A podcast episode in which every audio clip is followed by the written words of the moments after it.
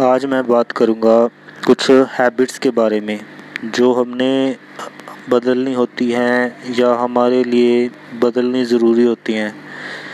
पर हम उनको बदल नहीं पाते या किसी भी वजह से मान लो चेंज नहीं कर पा रहे हैं। जैसे जो बिलीनियर्स हैं या अमीर व्यक्ति हैं या आपके आसपास जो व्यक्ति सक्सेसफुल है। आप देखोगे कि उसकी आदतें बहुत अलग हैं। आपकी आदतों से।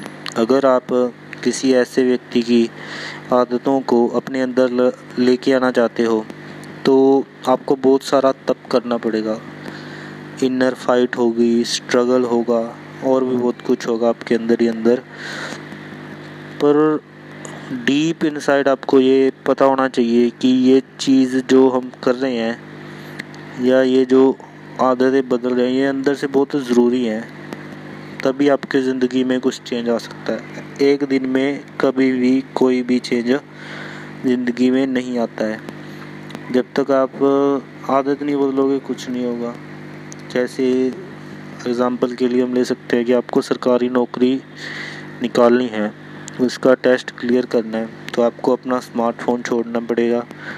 जो आप दिन में पाँच पाँच छः छः घंटे वीडियो फेसबुक पे यूट्यूब पे देखते हो, वो छोड़नी पड़ेगी। और वो पाँच छः घंटे दिन के प्रिपरेशन में लगाने पड़ेंगे।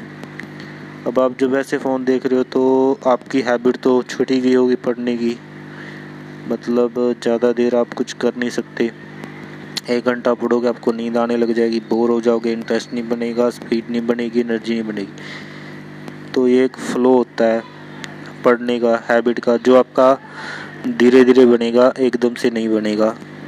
तो इसके लिए स्ट्रगल तो लगेगा वही बात होगी कि हैबिट चेंज करनी पर हैबिट्स को चेंज करना बहुत ज़रूरी है। अगर आप सक्सेसफुल नहीं हो ना तो आपकी हैबिट्स में कुछ दिक्कत है।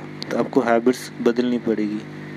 ये एक तरह की चॉइस हो जाती है। आपको कैसी ज़िंदगी जीनी है और उस तरीके की आदतें डालनी पड़ेगी। पैसा होने से आपकी ज़िंदगी नहीं बदलेगी। बहुत लोग ऐसे हैं जिनके पास पैसा है, पर वो अपनी ज़िंदगी से खुश नहीं है। क्योंकि उनका जीने का तरीका है जो वो बहुत अलग है और सही नहीं है उनके लिए।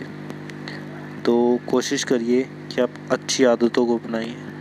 वो आदतें ना अपनाएँ जो आपके आसपास के लोग कर रहे हैं, बल्कि वो आदतें अपनाएँ जो एक्चुअल में एक अच्छे इंसान और खुश इंसान के अंदर होनी चाहिए। धन्यवाद।